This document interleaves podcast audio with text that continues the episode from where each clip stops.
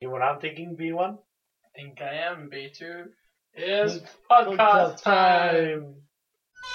This is a nightmare. Monsters,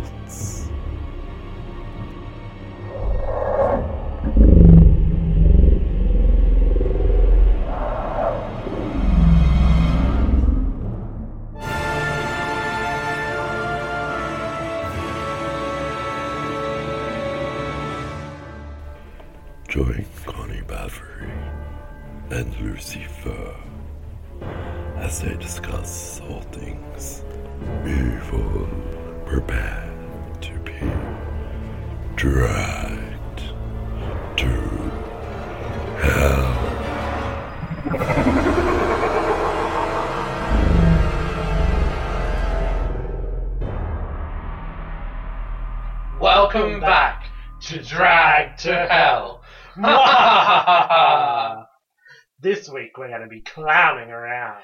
and learning how not to kill the party. Unless, of course, you bury the bodies under your house. Oh, well, that's what this week's killer did.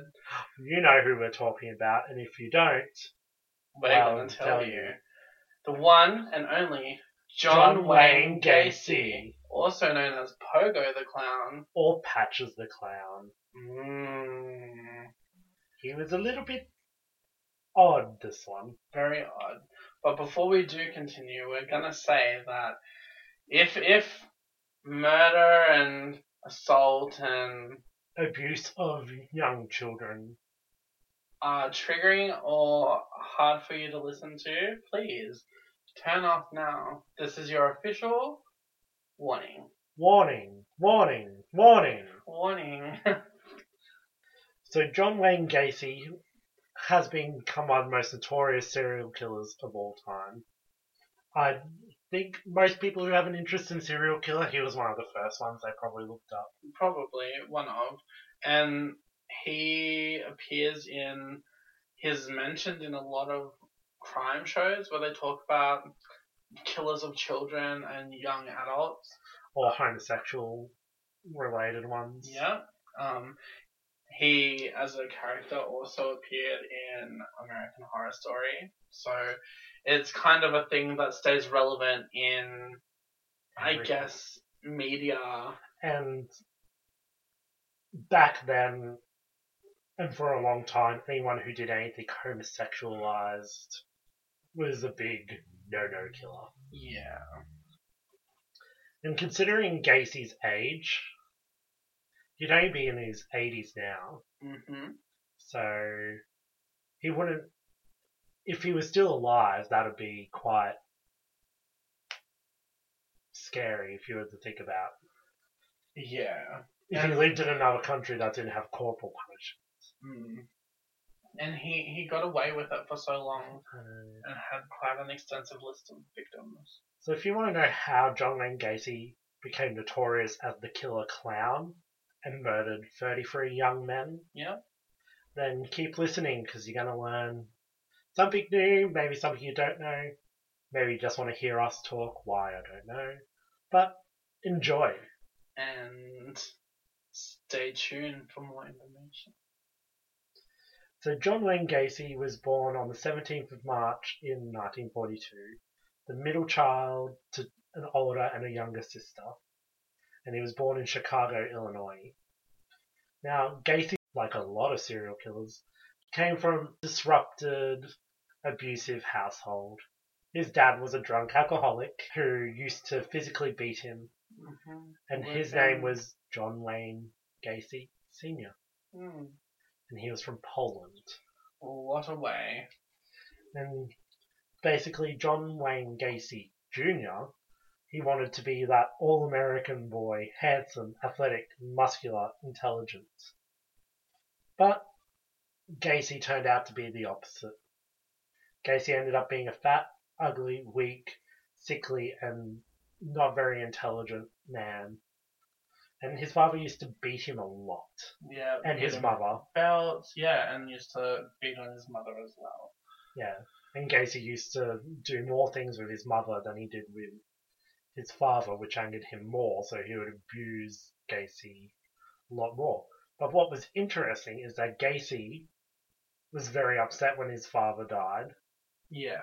and his father's last words to him were, I do love you and I'm proud of you. This was before they found out he was a murderer. Yes. So, Or secretly, do you think he knew and was proud of him for being a murderer? A homosexual though? Oh, well. They leave that out in the Yeah. Well, his dad used to call him a sissy, mama's boy, queer, and A Patsy. a patsy. A Patsy. Like, I think that's one of the weirdest ones I've heard him be called. I've never heard that as a uh, a slang or derogatory word. I have that, oh, they were they were a bit of a patsy, as like they Like were a a side, yeah, Yeah. but not a Like a um direct insult. yeah. You know, Gacy used to steal his mum's underwear. Given the, the the colours of the context, that wouldn't surprise me. Yeah, he used to steal his mum's underwear, and he got caught by his dad, Busted. and his dad hit him and broke a broom Oh, on his head and knocked him unconscious. Relatable. And he was molested by his dad's father. Uh, his dad's His father. dad's friend. His dad's friend, yeah. I think he was seven at the time. And he said it happened in a truck in a few times. And then at school, Daisy got knocked out by a swing. This poor kid, and this is why he wasn't the brightest. He had head injuries, which a lot. lot of serial killers seem to have head injuries. So if you had a head injury, are you secretly a serial killer? You can tell us. We won't do an episode about you. Yeah. Wink, wink. And you know, when Gacy was having blackouts because he had the blood, the hematoma Yep. in his brain, his dad used to accuse him of faking it. Oh wow. That sound familiar to you? Mm. We're going to draw a lot of parallels to Lucy. I mean, so far, I don't know if you stole your mum's underwear. I never stole my mother's underwear. She says with a twinkle in her eye. well, I mean, now I dress in ladies' clothing, but Were you molested by your dad's friend? no. Well, so far, that's one cross. Damn. But Gacy was a hard working child. He was always trying to appease everyone. And when he was 18, he joined the local Democratic Party. And his father was a hardcore Republican. So, to put it in context, in America at the moment, Trump is a Republican, Biden is a Democrat. Just to make it easy for some of you who are The little good guys and the bad guys. yeah. And his father bought him a car. Did you see that? Yeah. So when he was 18, his father bought him a car. Yes. But the thing was, he was Gacy was not allowed to use the car as punishment, and his dad was confiscate the keys, which was almost all the time. Okay. So. Gacy, when they had a second set of keys cut when he was 20, and his dad got so angry, he took the distributor cap off the car. The distributor cap is what's used to create the ignition to create Oh, the I'm- spark. I'm glad you explained that because I'm not mechanically minded. so basically, he wouldn't be able to start the car even though he had second keys. So as soon as the car got fixed, Gacy ran off. Gacy went to Vegas, the city of Oh. sin. The city of sin, and Lord, did he make a lot of it. He did. Well, he got a job there working in a mortuary as a mortician's assistant. Oh, that's like your dream job. Well, not the assistant part. Yeah, I wanted to do it for a long time, but I might look at doing it again. I don't know. But anyway, he would sleep at the mortuary in a cot in a back room, In a cot. like a port- transportable bed, Oh, okay, yes. like that kind of cot, not like a baby cot. I thought you meant like a baby cot. I mean, with him, it wouldn't have surprised me. Probably. But yeah, he used to sleep in the cot, and he would assist like the mortician do like the embalming of the body, so draining all the blood out, filling up with the embalming fluid, cleaning it up, and things like that.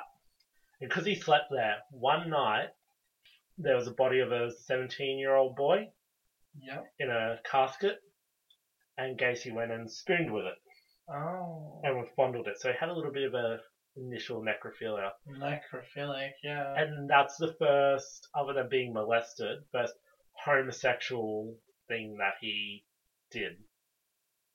And I mean, not, it wasn't consensual homosexual sex. yeah. He never said whether he had sex or not with it, but he said that he fondled and Yeah, did other things. things, so we don't know. But the next day, Gacy was so appalled with himself. He was disgusted.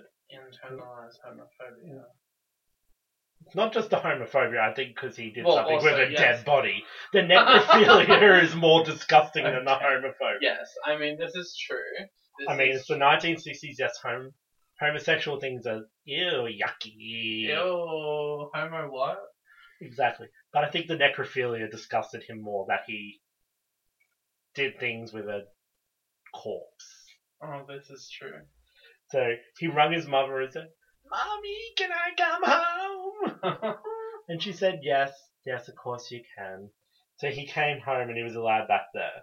So when he got home, he started doing after, like, what do they call it? Night, night classes over there. And he graduated high school and got diplomas. awesome. Then he enrolled in business school and he graduated. When he graduated from business school, he got a job as a salesman in Springfield, Illinois. Ooh. So he moved there, and no, he didn't go yellow like The Simpsons. He didn't go dope. He just went there and sold crap, and that's where he met his first wife, Marilyn Myers. I honestly thought you were about to say Marilyn Monroe. I'm like, how have I not heard this before? Mm, maybe. I mean, Myers, though. yeah. Hmm, convenient last name. Look, Gacy is not an attractive man, and when you see photos of Marilyn Myers, I put some on Instagram. She was quite attractive. He must So- have been good. Yeah, he must have had either some form of suave and charm, or had a big dingaling. Ding dong, My dingaling, my dingaling, won't you play with my dingaling? Well, she did. So, They did because they got kids out of it. oh, that's right. They had two kids. I think they had two kids together, and then he had two more. Yeah, they had a son and a daughter. That's right. Yeah, Jeez. and then that same during that same time period, he joined like the local JCs, and I had no idea what the JCs were. Please I- explain. What are the JCs? patronizing slut. the JCs is a non-for-profit organization that encourages young persons 18 to 40 to become active and desirable members of their community through goodwill and social understanding. They are also an extremely bigoted and racist organization that still exists today that doesn't allow black people in, and the Supreme Court of America still allows them to have that rule. Well, that sounds like A, baloney. B, he really didn't read the fine print. Yeah, yeah. they were very bigoted. Wow. And they're still they running are. today. Wow. Get it together. What letters were they? The JCs. Get it together, JCs. And what was interesting, another colleague from the JCs, apparently they got drunk together and they gave each other mutual head. Oh. So we're up to homosexual experience number two that we're aware of. That we're aware of. That he knew how to give a blowjob. Mm. Remember, this is 1960s free love. Well, free love. Embrace it. And he was also known to participate in, as they called it, wacky tobacco. Oh, the marijuana. The marijuana. The marijuana. And then, so yeah, 1964, he started working at KFC Yes. because his father-in-law, Marilyn Myers' dad, was very, very rich. Oh. and gave him three of his KFC franchises to manage. Oh wow. So it was very weird. And I think that was in Waterlook, Iowa. Oh, Iowa. And Iowa's one of those very bigoted states still today. Yeah. Wow. And when he was in Water Waterlook, sorry, Waterloo. I didn't say Waterlook. Waterloo. Like the ABBA song. yeah. Get it together. So he joined the local JCs in Waterloo, and they had swinger parties. So you know Oh. the keys in the bowl Yeah. and the pampas grass out the front of the houses. oh. They would get prostitutes, as they were known back then. Yeah. They would watch porn together, all the men. They would all have drug together and all get drunk. They would all have drug together. You mean do drugs together? Yes, they did drugs together. Me, English good speak. Okay? yes, they would do drugs together. They would do drugs together. It, so, he might have had given some mutual hand jobs or watched other men masturbate or something during those times. It's, there's no clear, and because he's dead, we don't, and he would never speak about these kind of things properly, so we don't know. But what we do know is that he used to throw all male parties for the male teenage employees Oh. from his KFC, and he would bring them to like his house to let's watch some porn together and things like that. Because apparently that was a big thing in the '60s that men would sit down and watch stag films together Oh, like um, all that voyeuristic sort of. with each other in the Yeah. room. Weird. Yeah.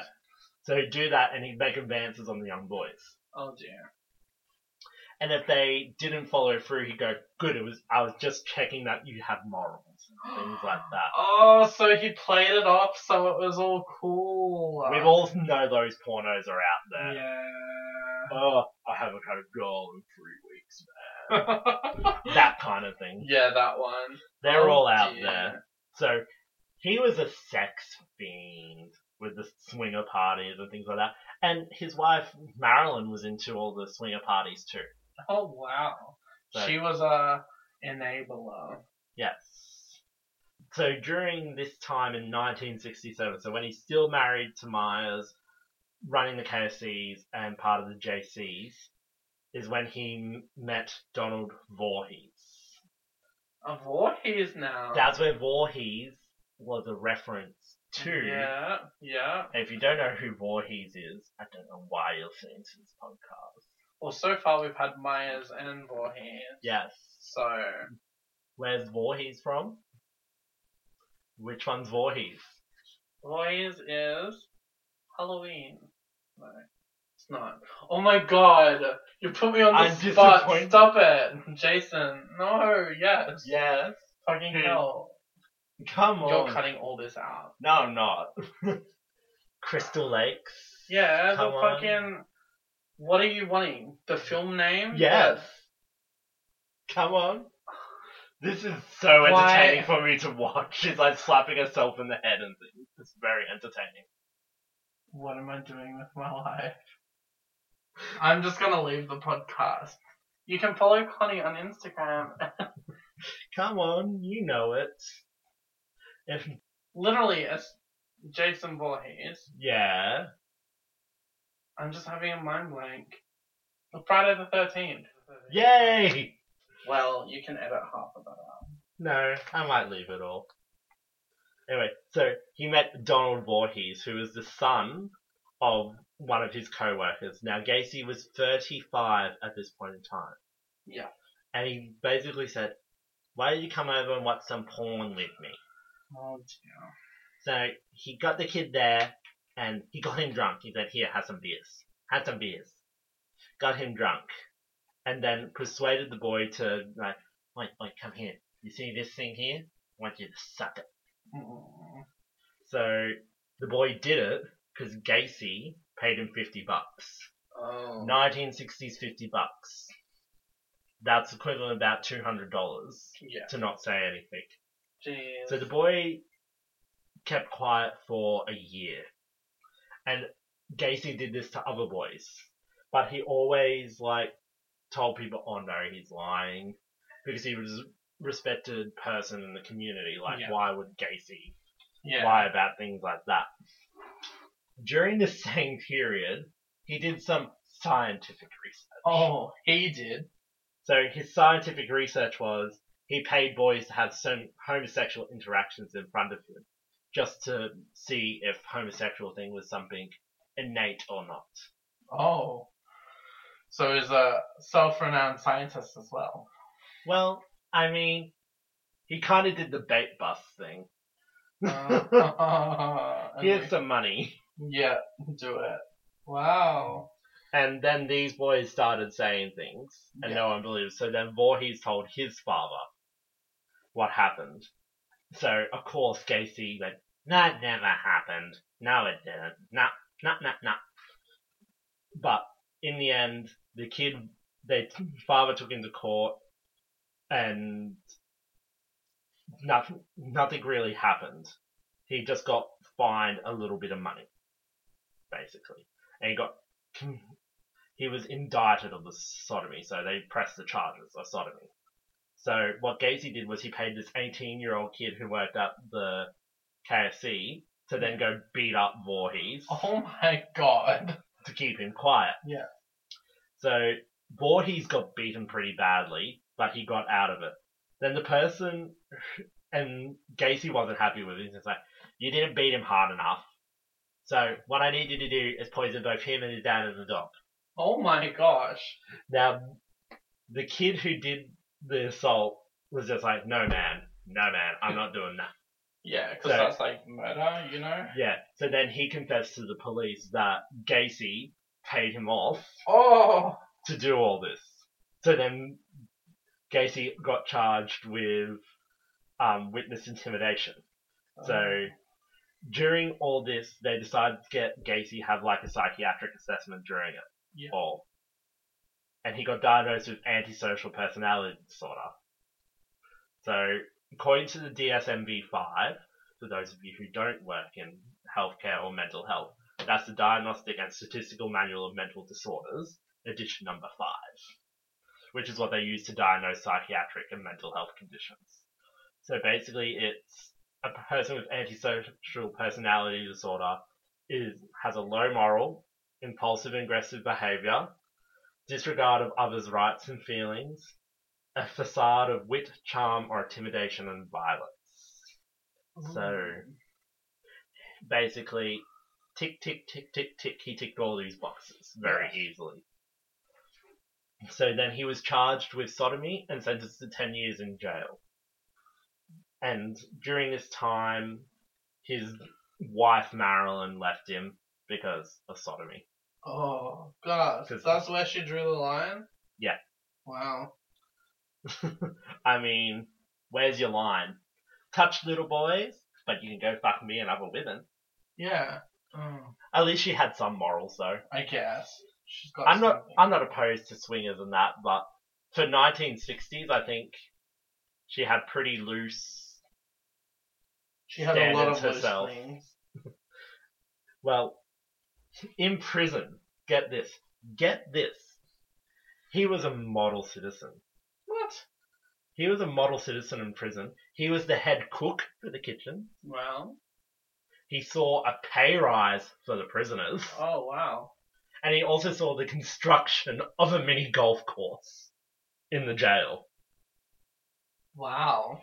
He's, he he knows what he's doing. Now, his bus his when he did school, night school, Yeah. to graduate high school, that was all falsified.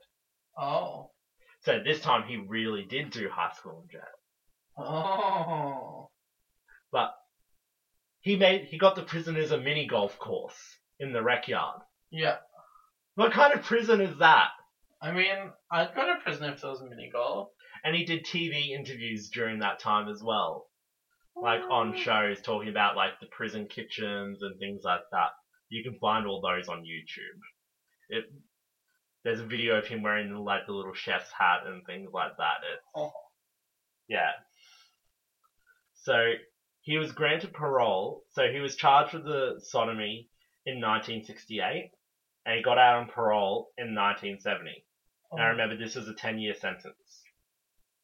So when he got out, he sexually assaulted more boys during the parole period because he moved back to Illinois from Iowa. Oh. And no one reported it to Iowa. Oh no. And here's an example of people getting lost through the cracks because no one kept track on him at all. They completely forgot that Gacy existed. Wow. wow. Lucky for him, because like we said in the beginning, he wasn't the brightest person. So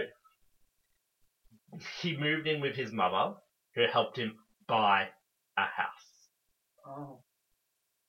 Because during this time, his father died. Oh. Lucky Now, for him, like, in that scenario. And in the house that he lived in, like that area, he became like a very active member of the local community. Like he was doing everything he was doing before, and then just everything. Like so, he was part of the JCs again. He was uh-huh. running the Polish club.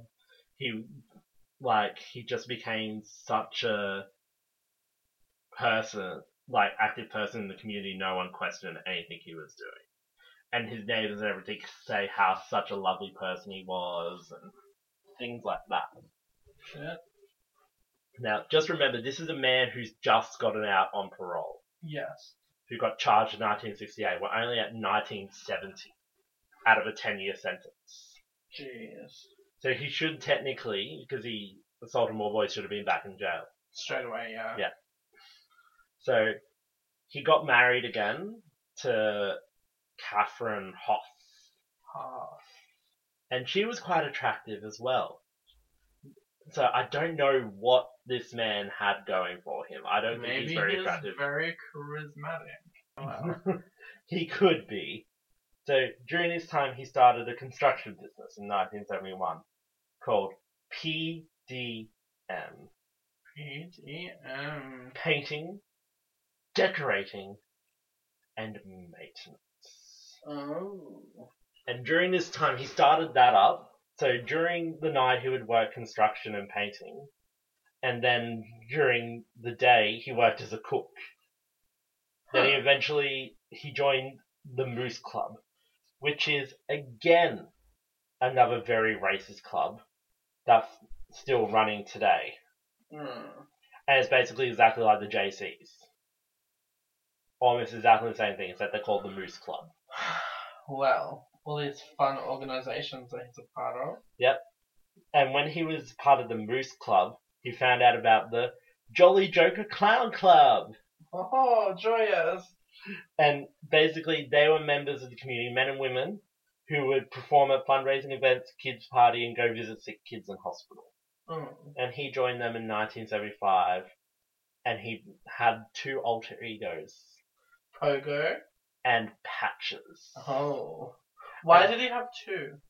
So he said that Pogo was the more happier clown, and Patches was the more serious one. Oh.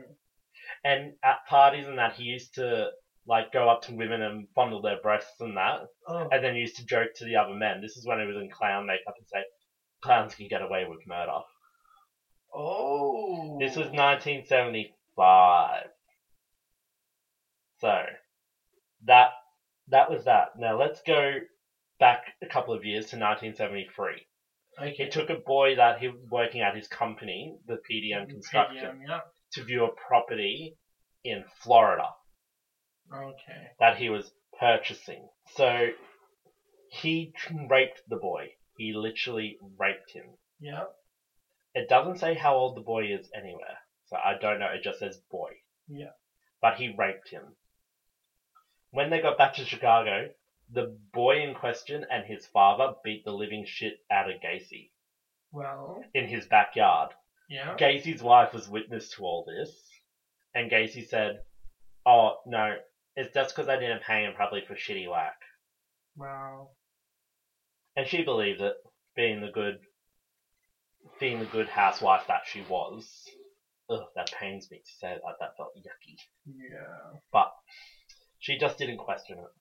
So let's go back to 1975, and he's with a young man called Anthony Antonucci. Try saying that three times fast. Anthony Antonucci. Anthony Antonucci. Anthony Antonucci. Well, there you go. So basically, he did the old let's go watch some porn together. Oh, the classic. He uh, did it again, and they drank two bottles of wine oh, between them. oh, He then showed the boy a magic trick, and he would go on and use this same magic trick basically on lots of other people. So he handcuffed the boy, Mm-hmm. but the guy was able to remove the handcuffs. Okay. So I think there must have been a little bit dodgy handcuffs. Anyway, he got out of the handcuffs and he then handcuffed Gacy. Oh. And he said, he basically like told Gacy, give me money, and that's the end of this. Yeah. And Gacy agreed with it. And Gacy went on to say, not only are you, you the only one who got out of the cuffs, you got them on me. yeah. That's a little bit foreboding. Yeah. Because how many times did he Exactly. use those handcuffs beforehand? How? Yeah. How many before this point Yeah. had there been? Well, when we speak about the murders, we'll do it in a very chronological order, but these here are just some interesting things that happened with Gacy. So during this time, in 1975, Gacy had a housemate move in. Because I don't know if his mother died before that, because there's nothing really anything about it. Yeah. So Gacy had a guy called Cram moved in. And his name was David Cram. He moved in in 1976. Well. Now, Gacy met Cram in June that year because he was a hitchhiker. And he basically picked him up and said, Hey, you want to come work for me? And PDM. Yep. So Gacy got him working too. Then in June, so two months later, this random hitchhiker is now moving in with him. Ah. Now Gacy dresses up as Pogo, the happy clown. The happy clown. We'll put a picture on Instagram of the happy clown. Kind of, I wouldn't say it's happy. I'd say happy like how the Joker looked happy. I. It's scary happy, I mean, I paid myself to look like that. but that's because you're a monster. That is true. Anyway, he dresses up as Pogo and he handcuffs Cram Oh, and tries to rape him. Cram rolls over and kicks Gacy in the face and gets the handcuffs off. How these people keep getting the handcuffs off? They must be pretty shitty Mm, either really shitty handcuffs or really talented people. or very people who can dislocate their thumbs. Oh, Like like, me. those people. Yes. So got him off. Anyway, Cram stays living with him after this. Literally after all that, he stays. You would. I. That's hydrostaphilic, but possibly. Anyway, in September, um, Gacy got into his room again and said to him, Dave, you really don't know who I am. Maybe it'd be good if you give me what I want. Wow. So Cram resisted the rape again and kicked Gacy out of the room. And come October, Cram has moved out and left the company. Okay, yeah. He finally went, okay. One time, no. Two times, no. yeah. There ain't gonna be a third time. Exactly. Well, I mean, at least he left. Yeah. Well, then another man moved in, Michael Rossi, Oh, Rossi. who also worked for PDM. Well, what I was reading is that that's how he'll get them. He'd offer them a, a high paying job through PDM or offer them alcohol, drugs, or money Yep, for the sex. that's the one. So let's talk about the murders. There was a Mm, lo- 33 murders Yeah, that we know of. that we know of. It could be as high as 70. Yeah, there were a lot. Um, and obviously he's dead now. Yeah, So it's things that we'll never know. But Yeah. 33, 100% confirmed Gacy. murders. Yeah. And what's interesting is because it was such a at the time such a big deal. It was televised, it's on the radio, it was in all the newspapers. So there's so many sources for it. Yeah. And then Gacy admitted to these 33, yeah. but he said there could be more he can't remember. So Exactly. it's very interesting. And when you watch interviews with Gacy's sister Yeah. about him, it's it's real. It's unsettling because she she shows emotion, but it's very crocodile tears for me. Yeah. Sometimes I'm just like, I wonder if she's kind of tainted with the same weirdo-ness. So we'll start with 1972. That's when his first murder that he can remember happened. Yeah. So this happened on New Year's Eve. Him and his wife went to a party. Yeah. And they went to a party at a neighbor's house. Gacy left early because his wife had got too drunk, so he just left her behind. Wow. Yep. What a good man. So he then went to the Greyhound bus depot and he picked up this boy there called Timothy McCoy, who become famously known as the Greyhound bus boy. So basically he picked up Timothy and gave him like a driving tour of Chicago, showing him the sights, the sounds and all that. They then fucked. Oh. So in the they fucked, they spooned, and on June third is when this kid was killed. So oh. there's two days in there. So how many times did they fuck in that time? Yeah. So he woke up to McCoy standing in the doorway with a knife. Oh dear. So Gacy gets up, starts beating the shit out of him. Wow. So then basically he start the kid tries to fight back, he cuts Gacy a little bit. Gacy gets the knife off him and stabs him in the chest multiple times. jeez. Gacy then washes the knife in the bathroom Okay. and then makes his way into the kitchen. And he finds sitting in the kitchen was some eggs cooking and a slab of bacon and a table set for two. The kid was making him breakfast. Oh dear. That's how well they got together. So those two days, they obviously Yeah. had a lot of fun together, and the kid knew ev- where everything was to set up stuff and cook him breakfast. Yeah.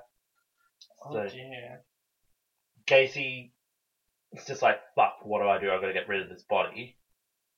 So he puts the body in the crawl space of, under the house. Oh, excellent. But during this time, Gacy realizes that he's had an orgasm. Oh.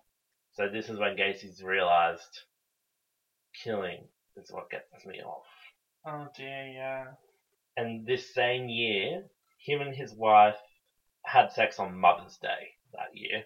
And he said, this is the last time we'll be having sex together. And he admitted to her that he was bisexual. Oh. And she was still okay with that. They still lived together. And they still raised their kids together, so.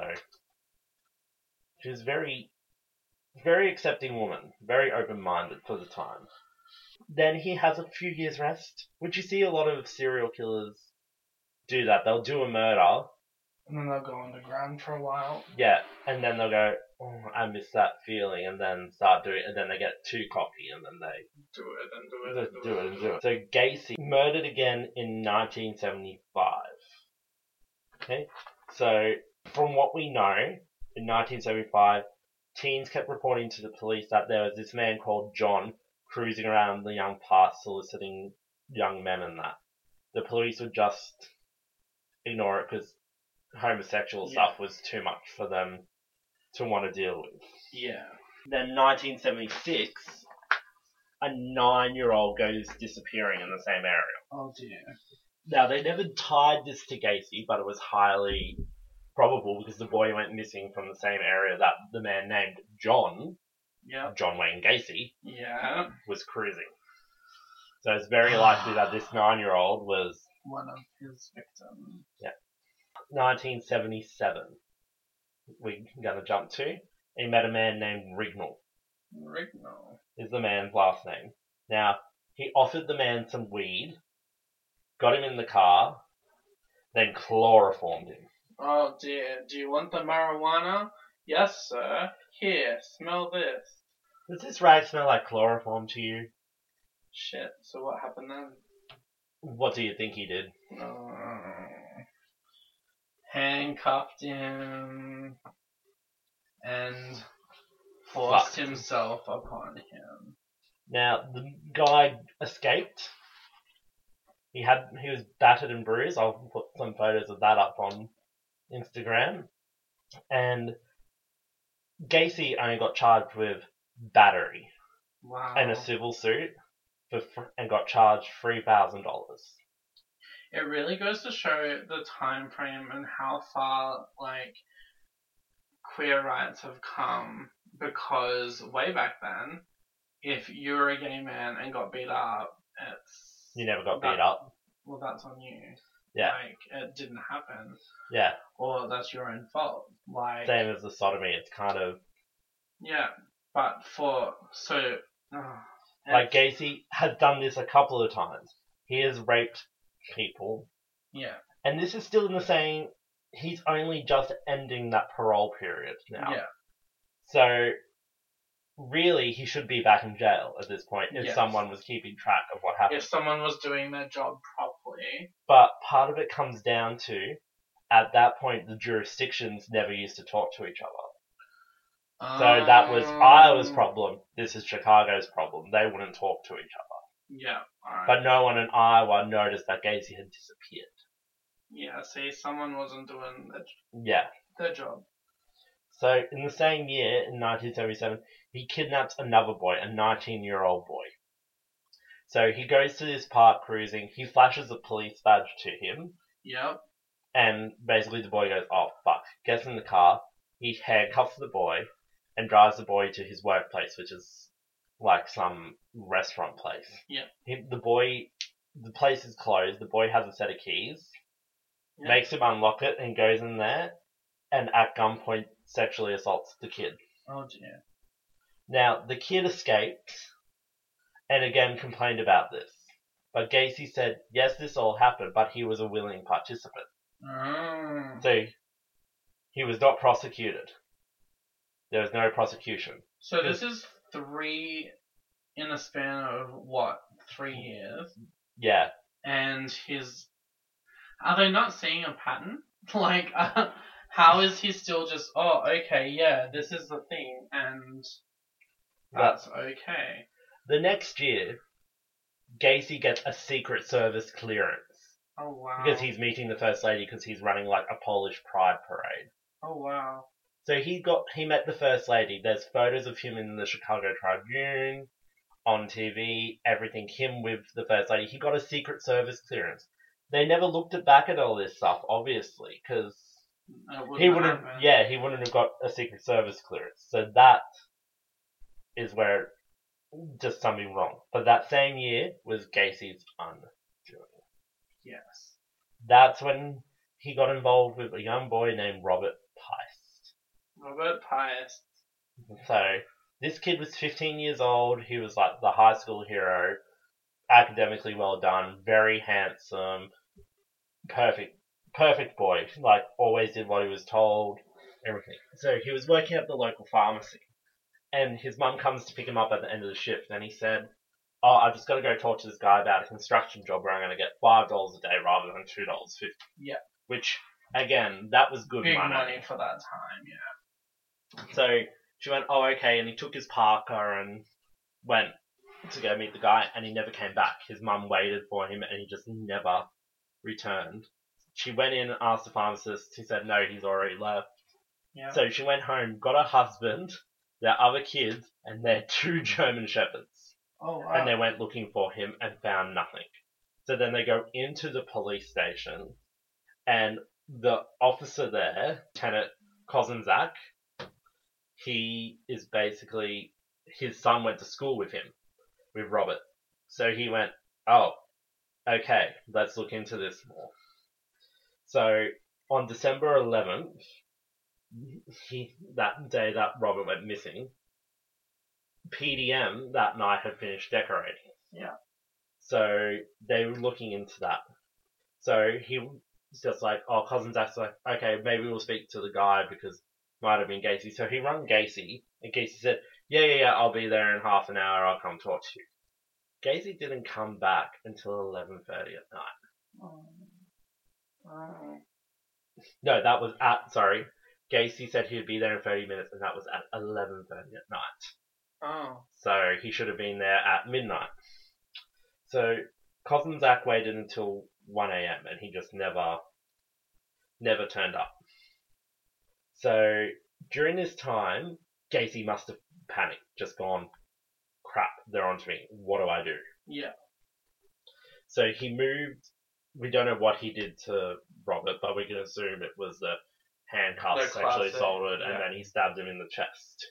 So he got his body, took it from the attic, and when dumped it in the river nearby. I'll put a photo up on Instagram of the map. It was about a 40 minute drive away from the location. So when Gacy arrives at the police station at 3.20 in the morning, Yeah. he stated that his car got stuck on the way there. This was confirmed by the tow truck company that said yes, they had to pull him out of the mud and that at 2 a.m. But what got to the police and that was the location where he was pulled out from wasn't anywhere near Where he mm-hmm. shouldn't be. So, but he got there. Police station was very cooperative, and the police officers, as they took the statement and let him go in the morning. Yeah. Until morning. So, Kozenczak came back in the morning and went through like all these, went through all these records because he's just like something's not adding up here. And he found like all these cases that involve Gacy being charged with sodomy. And he's just like, oh, what have we got here? So he went and got a search warrant and called Gacy, and Gacy came back. So Kozniak informed, was trying to like get all this stuff on Gacy as much as he could with the judge, and he's just like, you need to hold Gacy there. And the other officers are just like, well, he wants to go. Because Gacy's just like, I've got things I need to do. So the Gacy called for an attorney. Kozenczak got there and presented the search warrant to Gacy. Said, "Look, we just want to search your house and all that." Gacy put up a bit of a uh, doesn't want to that, but reluctantly handed over the keys to the house. So they searched the house. They couldn't find any evidence of Robert. But they took everything they could, including a piece of red paper, a little piece of under red. the crawl space. Yeah. So at this time, Cram arrived in the house whilst the police were searching. Yeah. and they're just like, he's just like, oh, user searching, oh, okay, and just do that. So the officers, anyway, keep searching. They remove everything, golf clubs and that, from Gacy's closet. Yeah. And they find a crawl space door. And they look, they looked in there, an officer went down there and everything. Didn't find anything at that point. Wow. At that point. So then he was released at 11 p.m. on December the 13th. So on December the 14th, Kozenczak wasn't happy, so he put him under 24 hour police surveillance. Yep. December 15th, they found a high school ring in Gacy's house on a second search warrant. Oh. And this was linked to John Sizik, a boy who's been missing for two years. Oh. During this time, Rossi had informed police that two of Gacy's former employees had gone missing. And Rossi was one of the men who lived with him. Yeah. Cram also said that Gacy had got him to spread lime and things like that under the house, and he just assumed it was for concreting because there was a damp problem under the house. Oh. And Rossi backed this up, saying, "Yeah, like Gacy used to get me to dig trenches and put lime down and things like that. Now lime dissolves human flesh, yeah. and it also tr- helps to hide smell. That's why they use it in soap making. That It helps makes get sense. through the smell. Makes sense. So on December 17th, Kozenczak, he was pretty progressive when you think about this. He contacted a local psychic Oh. to help look for Robert Piest. Now, the psychic, they gave Robert Piest's camera to the psychic, and she stated that he was dead. And then, the same time, that same day they like got the statements from Rossi and Grant. Yeah. About digging the trenches. On December nineteenth, the red paper that they found, remember that piece of red paper I told you about? Turned out to be a receipt for photographs which belonged to a friend who he worked with at the pharmacy. And because it was a cold windy day, he loaned the jacket to her so that she could then go pick up something from somewhere else. And it was her receipt. Oh. And she recalled putting the receipt in the pocket, but not getting it back out. So Well, it's not looking good for Johnny Boy. Johnny boy, you sound like you were on close terms with him with that. Yeah, well. That same day, Gacy invited officers into the house for breakfast. Oh. And the officers kind of went, this place is, smells disgusting. And Gacy's just like, oh yeah, there's a drainage problem. And in, in that time, when he was under 24 hour surveillance, he got into the crawl space and unplugged the sump pump. So the sump pump, like, pumps water out.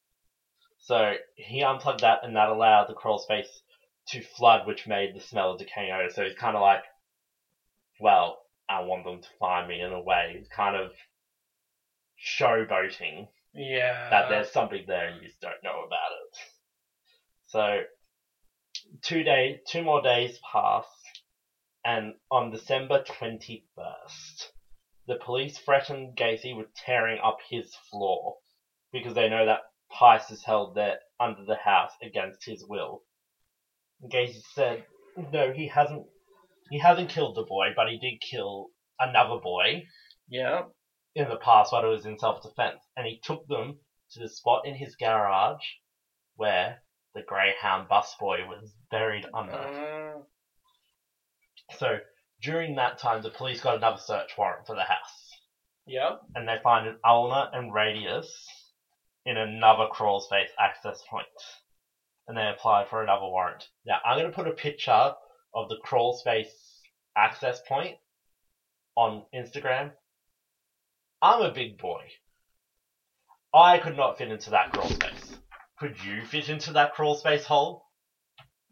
Definitely not.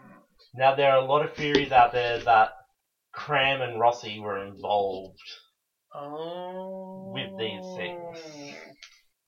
Because how's Gacy getting down in that little tiny hole to put a body down there? Like, he's a big, chunky boy. yeah, I'm a big chunky boy, and I don't think I could Yeah. Not, squeeze not with ease, and not and then with getting a back out, body. and then getting back out of it yeah, no. into a crawl space. A crawl space is literally a crawl space. Now imagine trying to dig a trench in that under a crawl space. No. That would have taken a lot of effort. Because basically you couldn't have a shovel in there. You'd have to do it with a trowel, Like a basically. hand spade, yeah. Yeah, so then we got December 22nd. It's a long case. So they got another search warrant, and Gacy basically knows it's over. And he confesses everything in a rambling statement that lasts 5 to 10 hours. Now, the sor- every source varies on how long it was. Some say a couple hours, some say several, some say 10, some say 5. Yeah. So, he and during it all, he talks about himself in the third person. Oh dear. So, you know, John did this, and Jack did that, and John did this. And it was like, where does Jack come from? Yeah. But he would refer to himself as Jack in the third person. oh. Now I'm going to post another picture on Instagram of he drew a diagram for the police of where all the bodies were hidden under his house. Um, So the police then get the warrant and they remove the floorboards from the house and they find the bodies. wow. Now there are 33 bodies under his house. 33. Didn't he throw one in the lake? Well, he threw four in the lake. That's Oh. when he drove there. In the river, sorry, the Yeah. Des Plaines River. He threw four bodies in there. So they must have been fresh kills. Yeah. So you have the 33 boys. So you have Timothy McCoy, who was 18, and he was in 1972. John Butkovich, he was 17, and that was 1975. And he was one of the PDM workers that went missing. Yeah. Then you have Darrell Sampson, who was 18, who was also one of the PDM workers, and he went missing in 1976. Also in 1976, he had a busy year because he killed Randall Reffett, who was 15, Sam Stapleton, 14, Michael Bonnin, 17, William Carroll, 16, Rick Johnston, 17, Kenneth Parker, 16, and Michael Marino, who was 14. Now, Marino is interesting because the mother maintains that the body that they found did not belong to Marino, even though forensic orthodontists and anthropologists have confirmed it, and she won't give a DNA sample. Why? I would say it's probably because she might feel a bit of shame. She's died now, Yep. but I'd say she probably felt a bit of shame that her son was a homosexual Uh, or died from a homosexual. You've got to remember this is the 1970s, so very different time for queer people. People never really did well. Then the very last murder of that year was Gregory Godzik. Now remember before how I said they found a class ring? Yes. This belongs to the next one from 1977, John Sizik. Oh. Now they find from here they start finding little trophies of people Oh, excellent. like wallets, rings, Just little just little tokens. trophies. Yep. He's pretty Wow. that serial killer. So he killed in that year one, two, three, four, five, six, seven, eight, nine boys in that one year. So John Sizik, he was 19. Jon Prestidge, he was 20. Matthew Bowman, 19. Robert Gilroy, 18. John Mowery, 19. Russell Nelson, 21. Robert Winch, 16. Tommy Boling, 20. David Talsma, 19. That's 1977. So so far he's up to 20 murders. Jeez. He was a busy boy. Like that was that's a lot of people so far, but he just didn't stop. So 1978 so kills more. 1978, he kept going. William Kindred was 19. Timothy O'Rourke was 20, and he was found in the Des Plaines River. Yeah, he was one of the bodies that they that he drove and threw into the river because he panicked. Also, there was Frank Lan Langin. I'd say Was Frank Landingin. Yep, 19. His body was also in the river. His driver, his driver's license was found in Gacy's home. So another one of those tokens. Got to that real serial killer. Let's keep a token. Let's keep a let's keep a memory of them. Who else? Um, he also found they also found the body of James Maraza in the river, and he was 21, and Robert Piest, as we said, who was 15. Yeah. So it was all pretty clear. Then there was so many bodies that there's. So in 2011, they only just identified one of the skeletal remains as William George Bundy, who was 19 Wow. through DNA donated by his brother and sister. So that took a long time from 1978 to 2011 to get Imagine closure. having to wait that amount of time to know for sure if someone you cared about was or wasn't murdered. Well, the same thing happened with James Haakenson. So he was only identified in 2017 as the body missing again through family related DNA. Wow. But there are still six people who are unidentified. That's scary. So they have the skeletal remains of a Caucasian male, another skeletal. All his victims are Caucasian.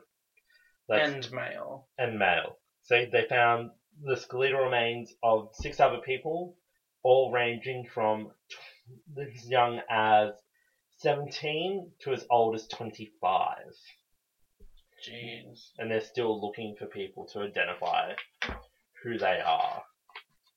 Now, we Gacy admitted to how he murdered them all was basically the same thing. He would show them some form of magic trick, either with handcuffs or rope.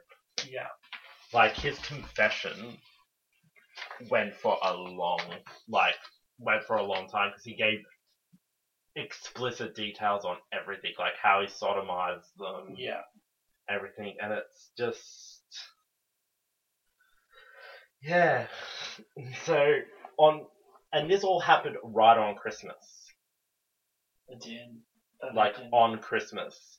So on Christmas Day, they didn't do any more body searching, and then they kept doing searching. Now there are pictures in the Chicago Tribunal, Tribune, Tribune, the Chicago Tribune, which is the local paper, of people waiting and standing outside the house just watching in the freezing snow, Wow. just to see what happens. Like when you read the paper, yeah. Like Wow. And then you got all the court case. There was a whole big thing. Oh my the god. court case went for so long.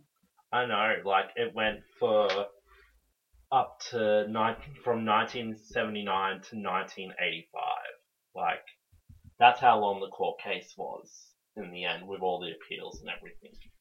It was just, it was insane. But by April 1979, he got indicted, and he had pled not guilty to all of these Oh dear. by August that same year, they decided, uh, instead of doing each of these trials individually, let's just make them one class action suit. Yeah. And they set that down for the next year, which got delayed until February the following year, so 1980. Oof.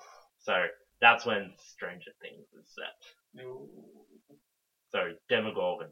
It was the Demogorgon, not Gacy. if only we could blame the Demogorgon.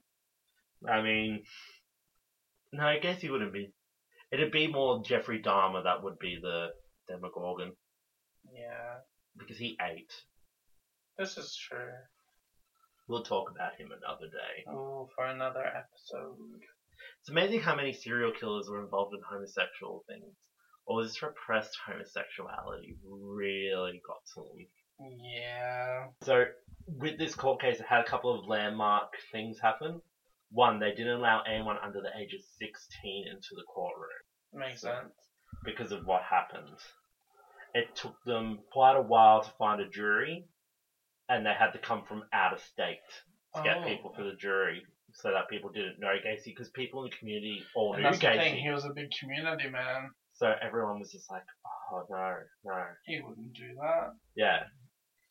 So then Gacy tries, of course, for the insanity plea. Oh, the insanity plea. uh, and he it basically takes the jury two hours to come up with the guilty decision. Just two hours, which is pretty quick for them all on all accounts. So he was sentenced to death, to which there was applause and cheering from the people in the courtroom. Yeah. People were excited for it. And that again was another two hour decision by the jury. Then he gets transferred to death row and he keeps trying to appeal it every time, every time, and it's just no luck. So his sentence was straight up 12 years. Uh, 12 life sentences.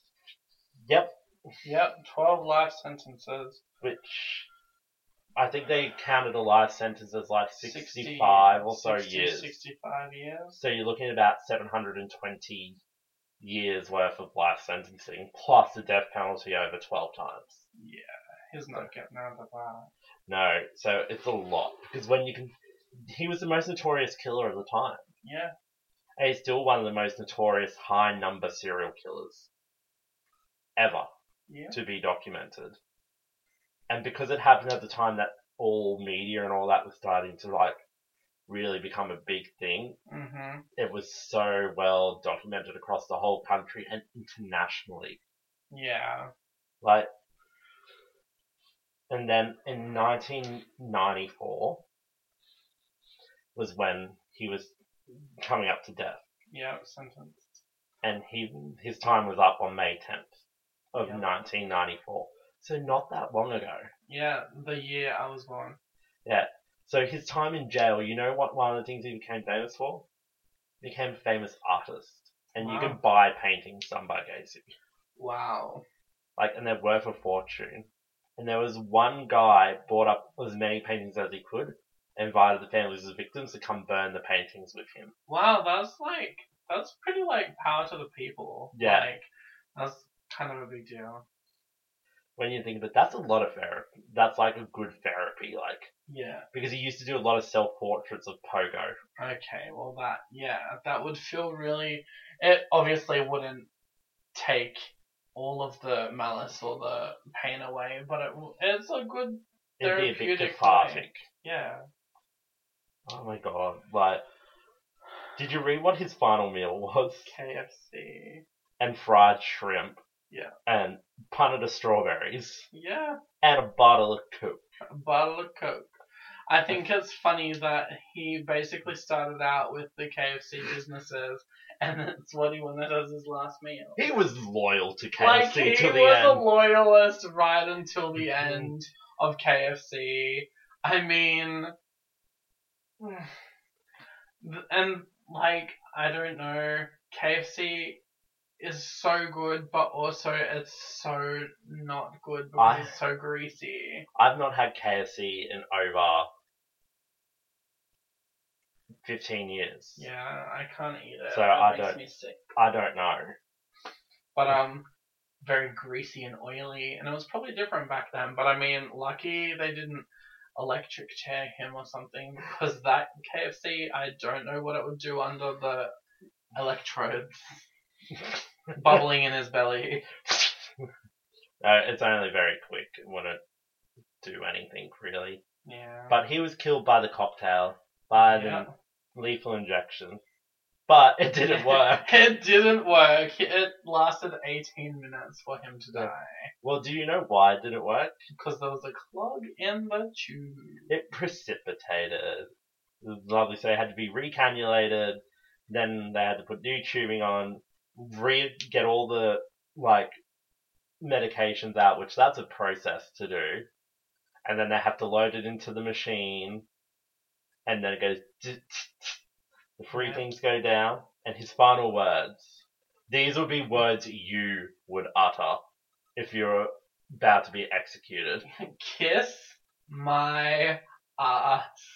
That is you to a T. The well, okay, I would, but also I'm not going around murdering children Aren't you? and young men. No. So No. Just the adults. what? What strong last words? What a strong out is that? Kiss my ass. I mean, it's short and sweet. Short and sweet. Unlike his. When they show, like, when he was interviewed, there's interviews, like, videos of him being interviewed, and that shows no remorse. No. Like, nothing. and that's the thing. They. He was formally diagnosed as a psychopath because he had no remorse for any of it. Yeah.